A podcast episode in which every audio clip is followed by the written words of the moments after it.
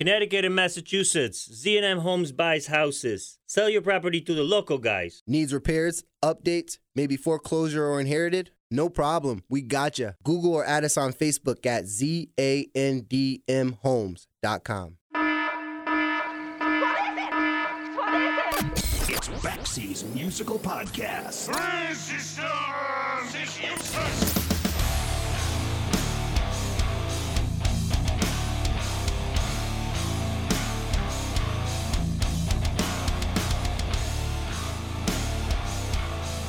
For most musicians, the idea of being in one successful band in a lifetime is more than they can possibly imagine. The idea of being in three of them is almost unheard of. Not entirely unheard of, but it doesn't happen very often. So, what does it take to be that guy? The guy who finds himself in a situation where he finds different levels of success three times. I don't really know.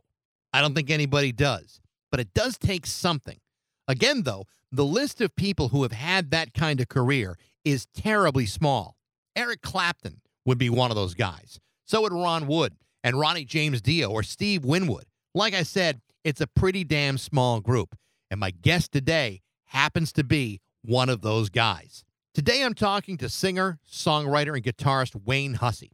Get a load of this. In 1983, Wayne Hussey joined the late Peter Burns as a member of Dead or Alive. Appearing on their debut album in 1984, the following year, he would leave the band, and just before they recorded their commercial breakthrough, 1985's You Spin Me Round Like a Record, a song that not only hit number one in England, it peaked at number 11 here in the U.S., a song in which Wayne enjoyed partial writing credit. After leaving Dead or Alive, Wayne found himself with Andrew Eldritch and joined the Sisters of Mercy, who, rightly or wrongly, are still considered to be one of, if not, the most influential band in goth rock.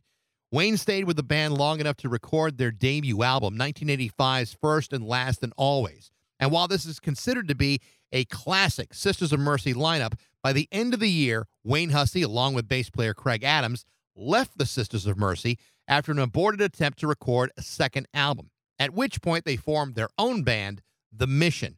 Now, here's where things get a little bit more interesting because now Wayne Hussey was both the primary songwriter and the frontman of a band that would release 10 studio albums, 11 live albums, and more than 30 singles, half of which reached the British top 40.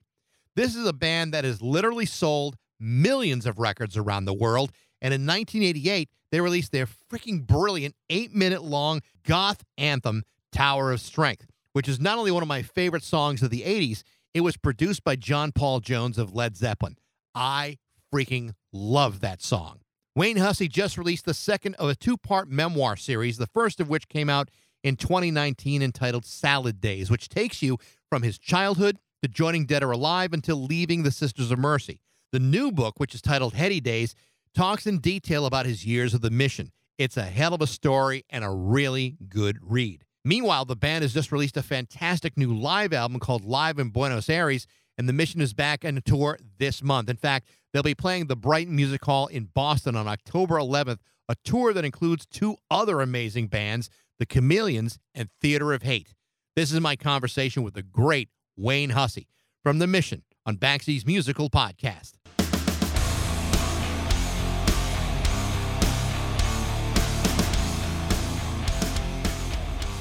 How are you? I'm great. How are you? All right. Good. Yeah. All right. I uh, just finished reading uh, your first book, Salad Days. I literally just finished it about two hours ago. Uh, right.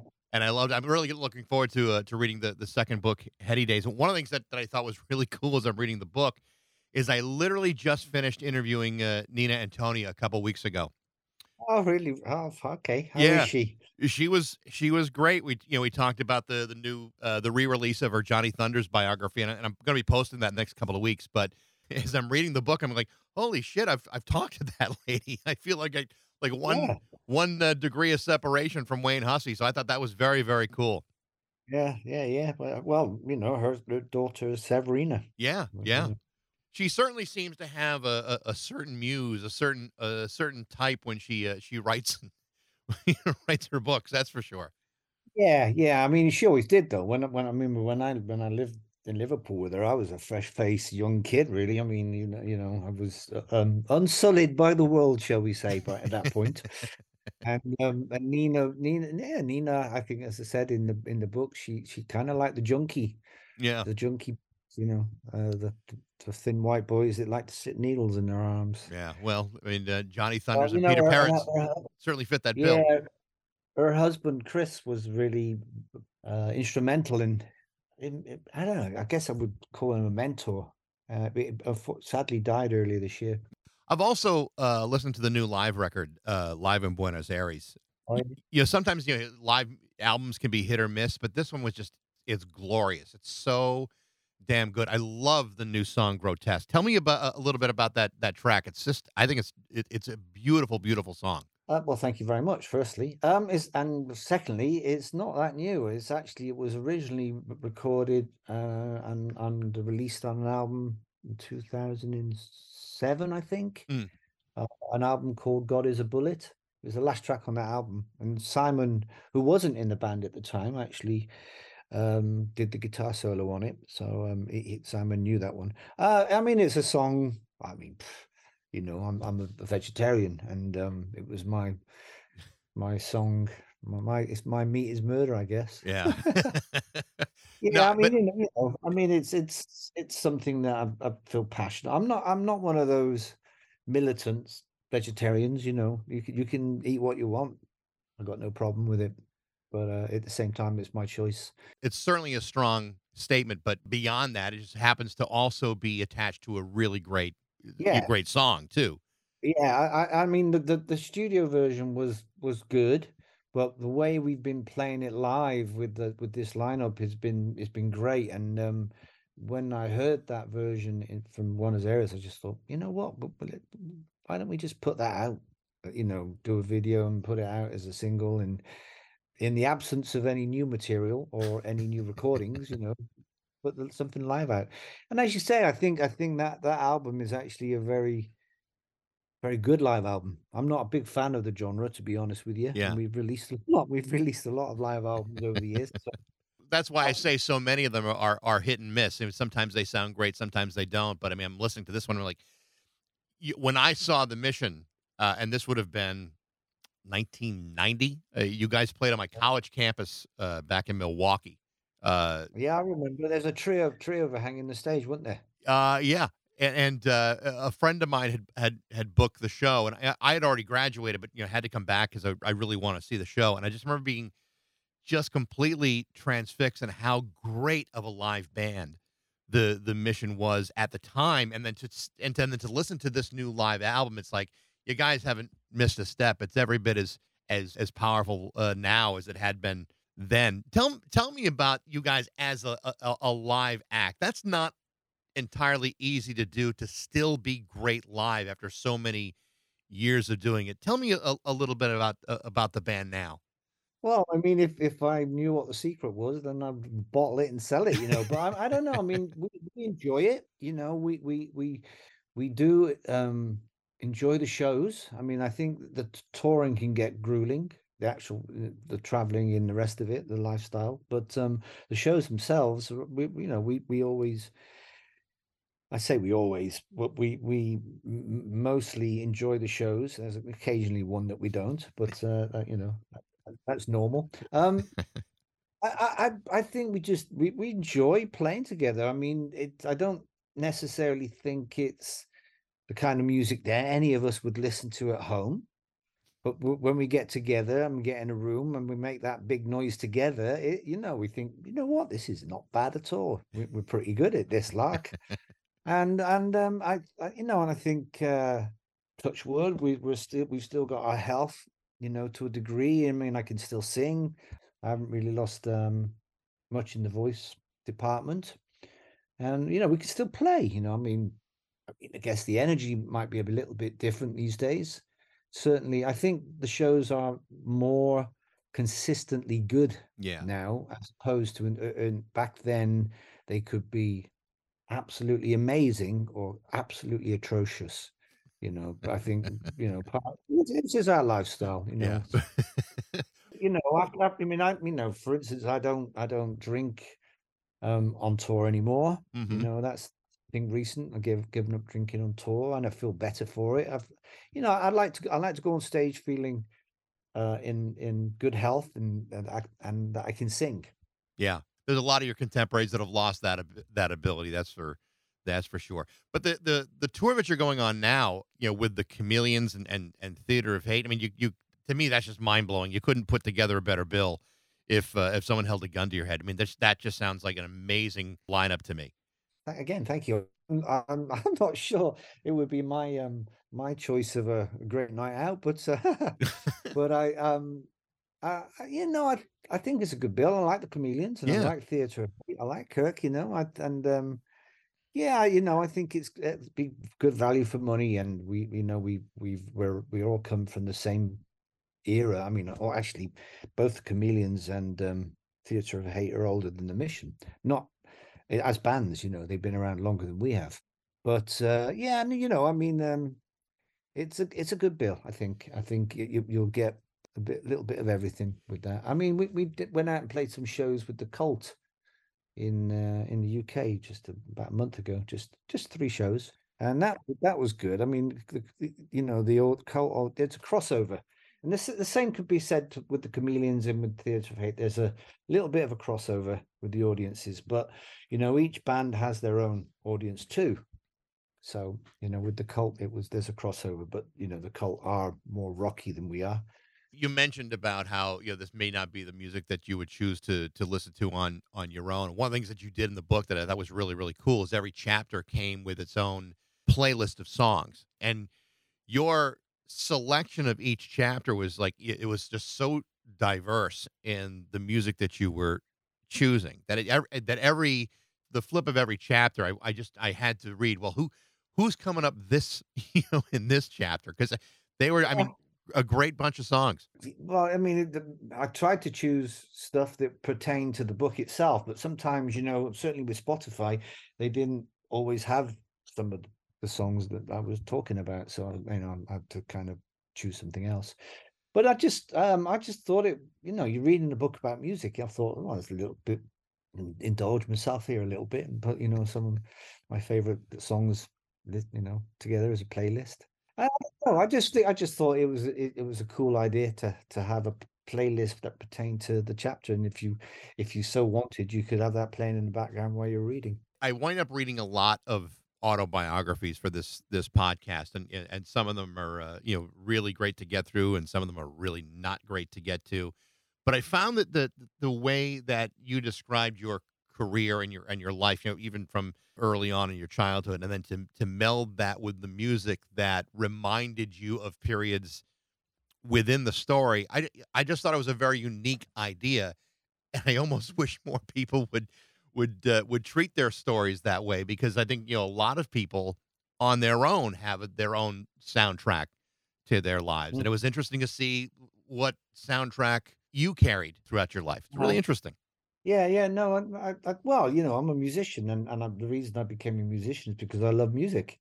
You know, I love, you know, I my favorite bands when I was growing up. I wanted to be in the Beatles, I wanted to be Marc Bolan. You know, I wanted to be in Led Zeppelin. You know, that so that's that's if you're writing about music, then then the music is the reason I'm here. It's the bottom line. You're in a in a very small club of people who uh, who have uh, who have gone through not just one successful band in your career, but really three. If you, you go back to Dead or Alive and the Sisters of Mercy, and then and the Mission, and it could have been four had you you know accepted Holly Johnson's invitation to join Frankie Goes to Hollywood. But I mean that kind of track record doesn't exist with very many people. It just doesn't happen.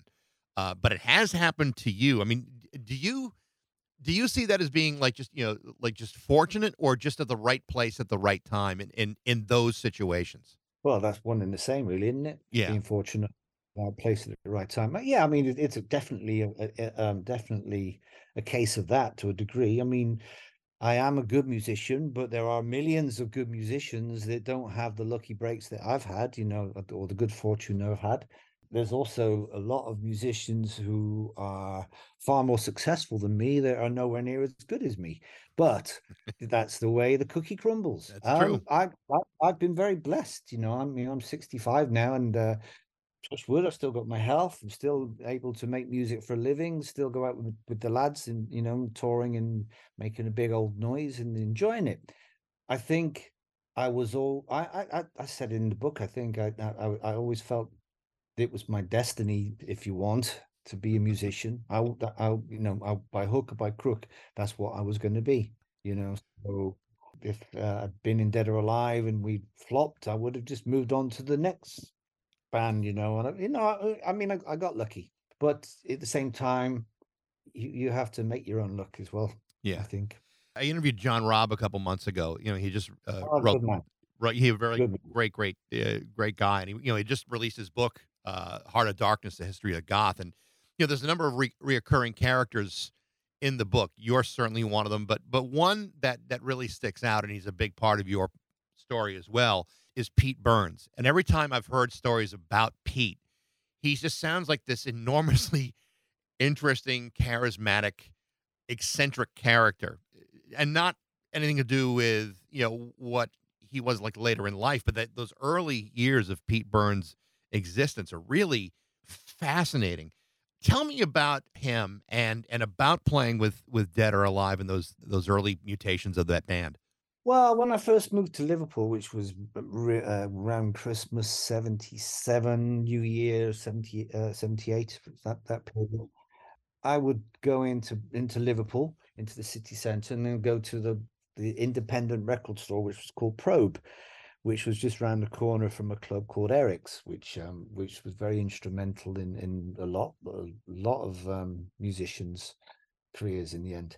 And um, Pete worked behind the counter in Probe, and he was he was always really quite scary and intimidating, you know, because you know if you go in and ask for something in, in and what you want that shit for, you know, it's like, and then you kind of throw it the record at you, you know. and he had complete license to do that. I mean, the owner of the shop was like that himself, you know, Right. so it was like running the gauntlet. I always prayed that when I go in went into Probe and you know for a new record, I wouldn't it wasn't going to be Pete that. Well, you know, I got to know him a bit, a little bit, uh, without really knowing him. I, you know, got to, you know, when you pass in the street, you stop and say hello, how you doing, you know, that kind of thing. And then um, he he formed Nightmares in Wax. I saw, I think I saw his first ever gig actually, and he was, you know, I mean, I I, I think I said this in the book. It- the only time I've ever witnessed, you know, an audience back off from the stage when the band come on when Pete was came with the key. I mean, he was he was uh, a very very strong personality. Very um, he take he, he took no messing. You know, he he, he he was a working piece of art in his in his own head. You know, so he would never leave the house. You know, with untidy hair or scruffy clothes, or you know, he he he'd be immaculate. And he walked through the the centre of Liverpool, and all these scatty lads go, "Look at the state of him," and and he would take no shit. Yeah. You know, I mean, I've seen, I saw him batter young, you know, young lads, you know, give, giving him lip. You know, he'd, he'd have a go, real, real go at them. And Pete, he was a big, big bloke.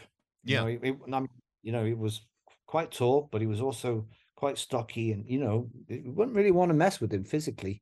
But he also had this really caustic wit, you know, and he took no prisoners, and um, he could be very cutting. But if if you were on his team, he was amazing. He was amazing to have on your side, and he'd be very. He was very loyal uh, up to a point until until he decided he didn't want you around anymore, and then then you're ostracized. and um, I, I, you know, he he was a huge character and with huge a huge voice, very very very talented, which is I think is so often overlooked.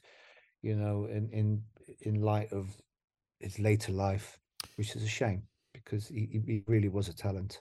You go from a, a, a guy like that, and then you uh, you join Sisters of Mercy with with Andrew Eldritch, and I realize they're two very very different people, and going from one situation to another with with with volatile, strong personalities.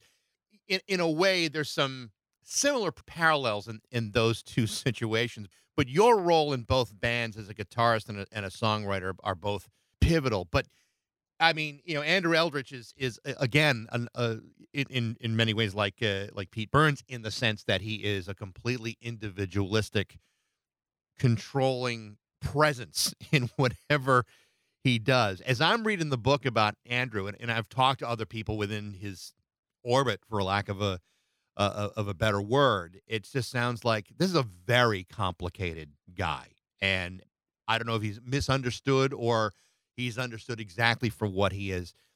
Having worked with him early in in Sisters of Mercy, what's your assessment of him?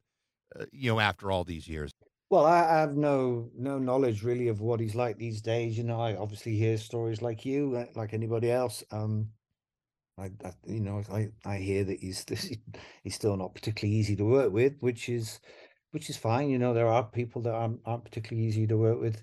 Um, when I was in the band with the sisters, it you know, it was when I joined the band, it was a band on the verge of splitting up already. You know, Gary Marx and Craig were both not particularly happy with Eldritch. Eldritch had already adopted this persona. I I didn't really know Andrew any other way than being Andrew Eldritch, but obviously Craig and Gary Marx both knew Andrew before he became Eldritch when he was Andrew Taylor. Yeah. You know, and and the, the persona kind of blossomed and took over.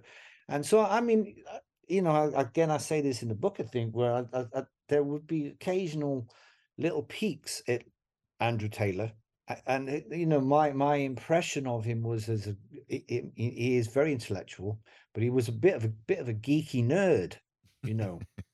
but but then he adopted, you know, the Eldritch, the name is, you know, and and the, the persona became uh, I, I think it, you know, kind of overtook who he was. I have no idea what he's like these days. I haven't seen him for many, many years. Um, I have to say that when I was in the Sisters, I thought we were the best band in the world. So uh, when we were, you know, we were doing something that was really different at the time. You know, we were a rock band with a drum machine, and uh, I just thought we were great, you know, and I loved it. But it came at a price. You know, I mean, Andrew was difficult to work with, not very personable, um, which is fine. You know, we you, you've been in bands before and since where you don't always get on. You don't have to get on. You know, I'm, and I, you know, I know, ba- I know people in bands that really don't like each other, but the only time they see each other is when they're on stage. But that, you know, that's right. what they do, and and for them the end justifies the means but for me but for me and craig i think it just got to the point where you know what this this constant battle of wits with andrew it's just tiring it's just it's just making the music as good as it was first and last and always it, it didn't really warrant all, all the shit that we had to go through to get to that point and and, and i think we just enough enough let's let's get a band together with a bunch of mates you described it in the book in a really interesting way. You know, Andrew being you know largely absent in uh, for a good deal of it, but at the same time having the rest of you guys are you know you are, are rehearsing, have a good time you know socially, but then he's also assuming a great deal of control, but on his own timetable. I mean, you would probably know more than I than me, but it, it, that just seems like a very counterproductive way of of working together as a, as a unit when the guy who is singing and doing lyrics is not there and not participating but then all of a sudden assuming this this real you know controlling attitude. As I'm reading it, I'm going, why did you stick around in it as long as you did? I would think that'd be an impossible way to work. Well, it wasn't. It wasn't that long, really. I mean, it was. You got to understand. When I jo- joined the group, I just left Dead or Alive. I was. I was asked to join the Sisters, and it was like, great. I'm going to go out and talk with with Dead or Alive. I think I did six shows in two years with them with the sisters were touring all the time. So it was like, yeah, great. I'm going to be in a guitar band. It's, uh, you know, touring a lot. So it, it appealed to me. So when, um, uh, you know, when I joined the band, the, okay, the dynamic was a bit fucked up, but, um, I've been in bands before where, you know, the dynamic was a little bit weird, you know, but you just get on with it. You, you're young and you're adaptable and, you, you know, in, in, the, in the overall scheme of thing, it's the end result that really matters. And, uh, so, um, I joined the sisters, and um, you know, yeah, it was fractured. Relationships was fractured. It wasn't. It was never a case of um, all working together on music. I mean, basically, we would all work separately. I mean, Craig and I did a little bit together, but basically, you know, we all took put studio home and wrote our own tunes, and then Andrew would, if he felt like doing so, he would write lyrics for them, vocal melodies, you know. But it wouldn't. it was never a case of sitting down there with acoustic guitars and you know say, "How about this chord?" or and you know. It was it was never like that. The dynamic, and yeah, and you know, and I think when when uh, the mission were the complete antithesis of, of, that, really, of a reaction. You know, we wanted to be in a band with people we liked, we wanted to tour. You know, I wasn't even sure about being a singer, to be honest. You know, I mean, it was just like I just want to be in a band to tour. You know, so it was like, okay, well, need a singer. I'll have a go then. you, you, you had a bunch of songs that you presented to, to Andrew at, as you're trying to start working on a, a, the second Sisters of Mercy album, and he rejected all of them. And smartly, wisely, you took a bunch of those songs, and they became kind of like the backbone of that first album by the Mission. And uh, and some of them that were rejected were just great songs. And I'm glad you did it because you know to me that was like it had to be incredibly validating for you guys as the mission, you and Craig, to put that band together and then have it, you know, be successful. I mean, it just it just had to be having gone through that situation with uh, with the sisters and then to go to this other project. Mm-hmm. I mean, mm-hmm. that's that's that that had to be incredibly satisfying. Of course. I mean, you know, I mean, within three months of uh, Craig and I leaving the sisters, we were we had our new band. We had a bunch of new new songs as you as you mentioned i'd written a bunch a whole bunch of new i mean 12 13 tunes i'd written the idea that you know okay this could be you know with the second sisters but uh, you know andrew wanted to go somewhere different with the second record which is fair enough. You know he wanted to go to be more kind of uh, electronic more i don't know he just wanted to go somewhere different which was you know fine. It, it was disappointing. Um, and in the end, it was just like, okay, I need to follow my own route here. But yeah, when, I mean, within three months, we were out, got the band together. We had a set of songs. We were out touring with the Cult, mm-hmm. and you know, within the space of a, in a year, we were one of the biggest, well, probably the biggest new band in Britain at that time. So 1986, I'm in my third year of college, and the uh, the first album by The Mission comes out and uh, mm-hmm. I'm, I'm working at the at the campus radio station, and the first song we play is uh, is Wasteland. Now, I went to a Catholic college, and so to hear it for the very first time was like a real punch in the was like a real punch in that face. That opening line, you know, I, I believe in God, but God no longer believes in me. And then to read about you know your upbringing as a Mormon, uh, I, I mean, I, I, keep, I was, I was, as I'm reading, I keep thinking about, well, that had to be even a much more powerful statement from, from someone growing up uh, in, in, the way you did. Tell me about, uh, about that line. I, I, know it's, it's been a favorite of uh, people like Iggy Pop has really uh, had showed appreciation for it, but that's a, it's an amazingly powerful statement to open up your first record. It was accidental. I mean, I, I, I um, I, what I do remember is I was in the in the studio and I was about to do a vocal. I can't even remember what song it was for, but the the Tim, the, uh, the producer Tim Palmer, was saying, "Just speak in the microphone. Let me, you know, get a level, get a sound."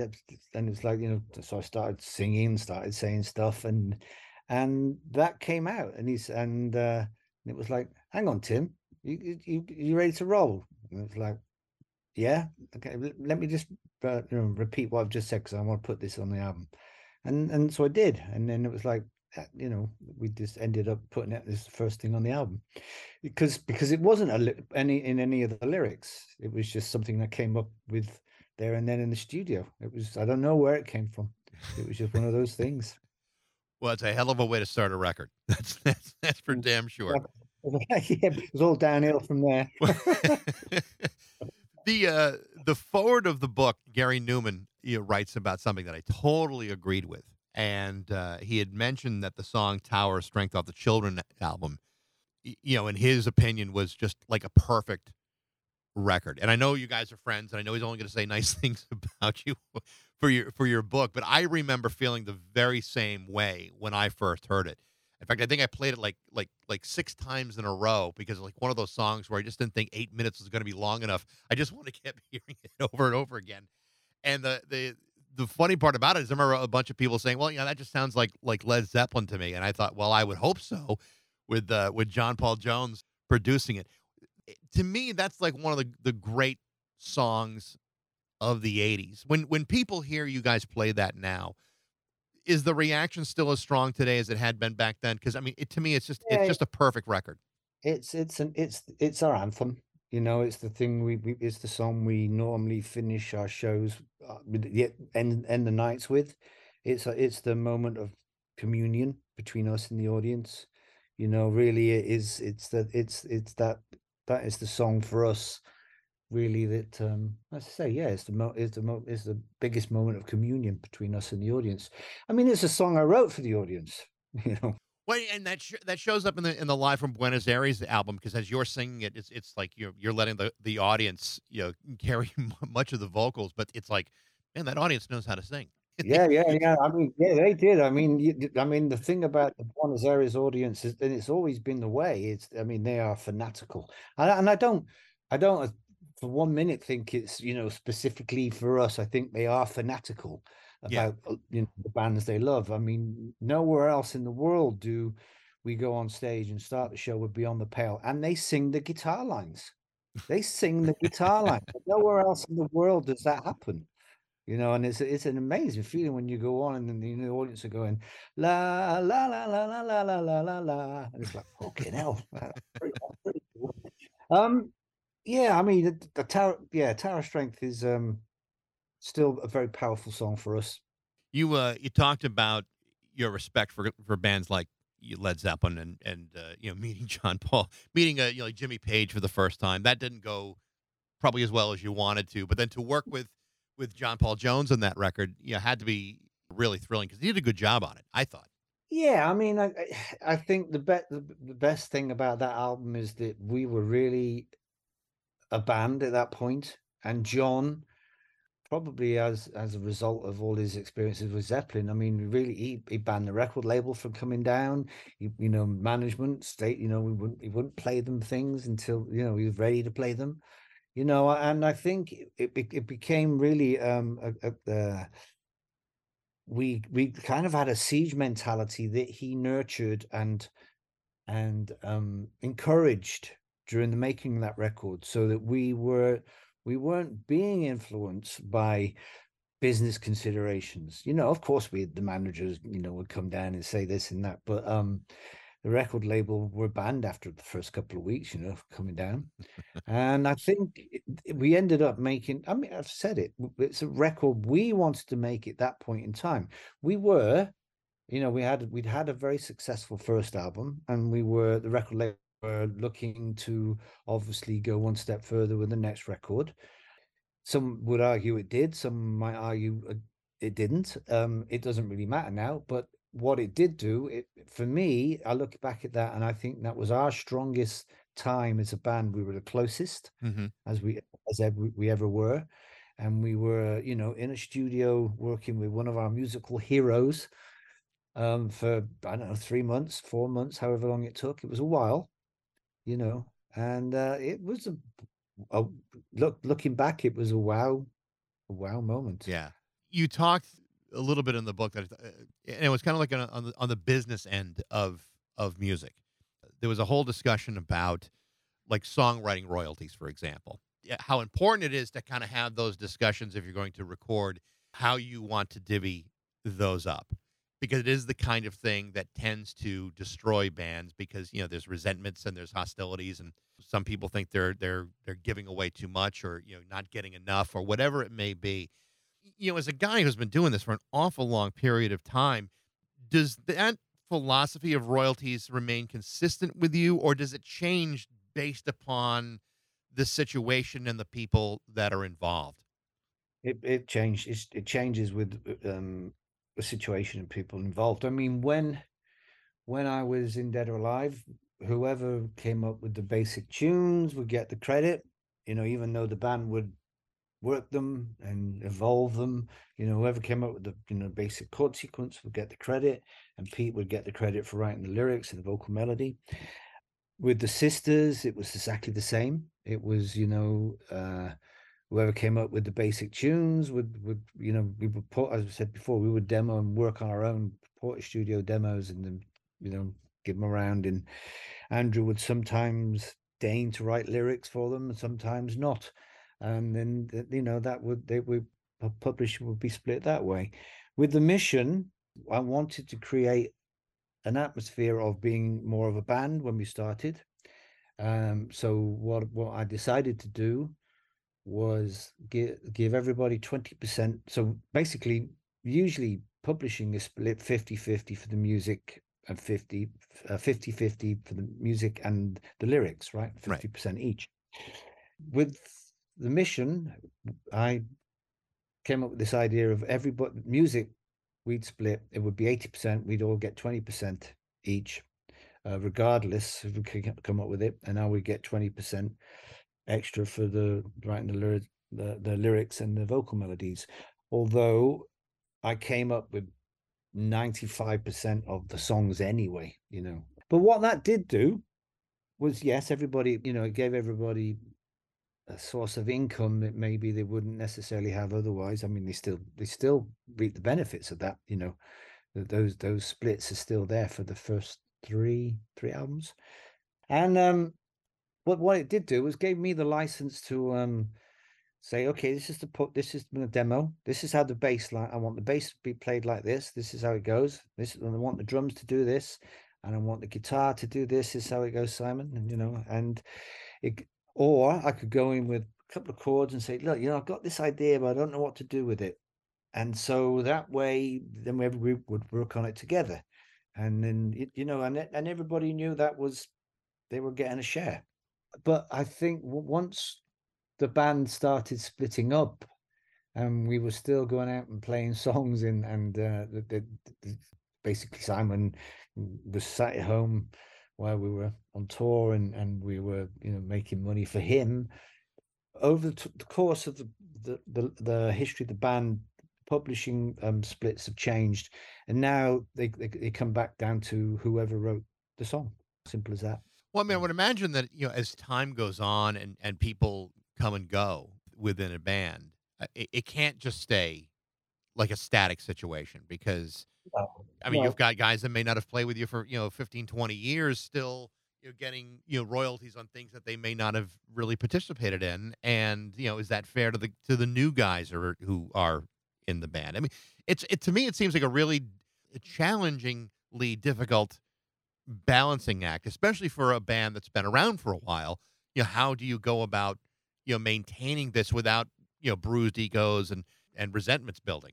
Well, I think with some, you know, I mean, when obviously when Simon left, we replaced him, but then you know the new guitar. I mean, when we when when Simon left and then Craig left and we got a new band together, we still split the publishing, but the, the publishing was the, the the splits were more uh, um, i think it was like 10% there were five of us in the band so we each got 10% for the music and then i would get 50% for writing because uh, i'd write the songs basically you know so it, then i would get 60% and they would get 10% i think that was the way it went. But um it, yeah you're right. I mean when when musicians you know they they did start to come and go with um, alarming frequency so it's like, so I, I you know, I, I kind of didn't see the, the merit of giving away credit where they didn't even play on a record. Right. So mm. where are you at now as far as new music goes? When we started talking, you said that you know, in in in in lieu of a lot of uh, music uh, being ready now, I mean, do you have songs that are that are written, or is there are there any plans to record a new album? Um, I'm always I'm writing new music. I'm always making. I've got a studio here, so I always I'm, I'm I am making new music and uh, uh, all all the time. I'm actually working on a. I don't know what. I don't even know if it's going to be an album, but I'm working on some stuff which is um, more. How can I say more ambient? A lot of what I listen to these days is uh, ambient music, vocal, vocal, not not without vocals, but vocals that are a component part of the whole as opposed to a vocal sitting on top of the song and being the predominant thing that you hear. Yeah. So um, I like the idea of using a voice as another instrument within the, the overall context of the of the of the piece of music. I don't, you know, the, the, the pieces of music that I'm working on are like 25 minutes long, 18 minutes long. You know, they're they are mainly improvised to start with, but Mhm. then we start building up the tracks. I, I don't think it's it's not definitely not for the mission, but it's it's something I'm doing at the moment that I'm interested in. I'm working on it with um with my wife actually, and she's doing quite a, uh, quite a lot of uh, the singing and um the writing of words. But the, the writing of words are more about sound rather than meaning. Yeah. um, you know, for me, it, it's always been the words need to sound good in music. They don't need they don't need to mean fuck all really, but you know it's nice when they do. But it, it's more important that they sound right, sound good to me. Um, in terms of the mission, I, I'm not going to say never ever, but uh, if we never do ever make another record, then I I- and I I'm quite happy with another Fall from Grace as being the last one. I think that's a good album. But I'm just saying, never say never. You know, I mean, as I said, when I get in a room with the boys and we have good old bash, it's it feels good. You know, make, making that old old racket. I mean, you know, I'm not averse to the idea, but the, the logistics of trying to get all that together is is, is you know we all live in different parts of the world, Yeah. so it's I was gonna I was gonna say, you know, being in a band while you're in Brazil and they may be somewhere somewhere Well, else. I mean, that that, that can't make it things easy. Yeah, Craig lives in Maryland. Um, Alex lives in um, North Carolina, the drummer, and Simon lives in Sheffield, England. So yeah, it's it's not it's not- we, we we don't get together every weekend for you know practice. we don't put it that way. The mission is coming to our area, Brighton Music Hall in uh, in Boston on October 11th, and the live album is just sensational. And the uh, the second part of your book came out just this summer. Wayne, it's been a, a real pleasure to talk to you. I, I I wish you best of luck on the tour, and I can't wait to Well, I can't wait to dive into the uh, into the second book, Heady Daze. I'm I'm looking forward to it. Yeah, yeah, it- yeah, it's a good it's a good read. I think uh, it- it is. Um, I think it's a little darker than the first book, although you know it's got a lot of comedy moments too. Wayne, best Yeah. of luck. I, I really appreciate All the right. time today. Thank you very much. You Take care. The mission is coming to the Brighton Music Hall in Boston on October 11th with the Chameleons and Theatre of Hate. And the name of the new album is Live in Buenos Aires. Thanks for listening. I hope you enjoyed it. If you did, feel free to like it, share it, review it, tell all your friends about it. You can find me on Instagram and Facebook and all over social media. And you can email me too at back2rock102.com. Thanks again to Z&M Home Buyers for their support, and thanks to you for listening to Baxie's Musical Podcast.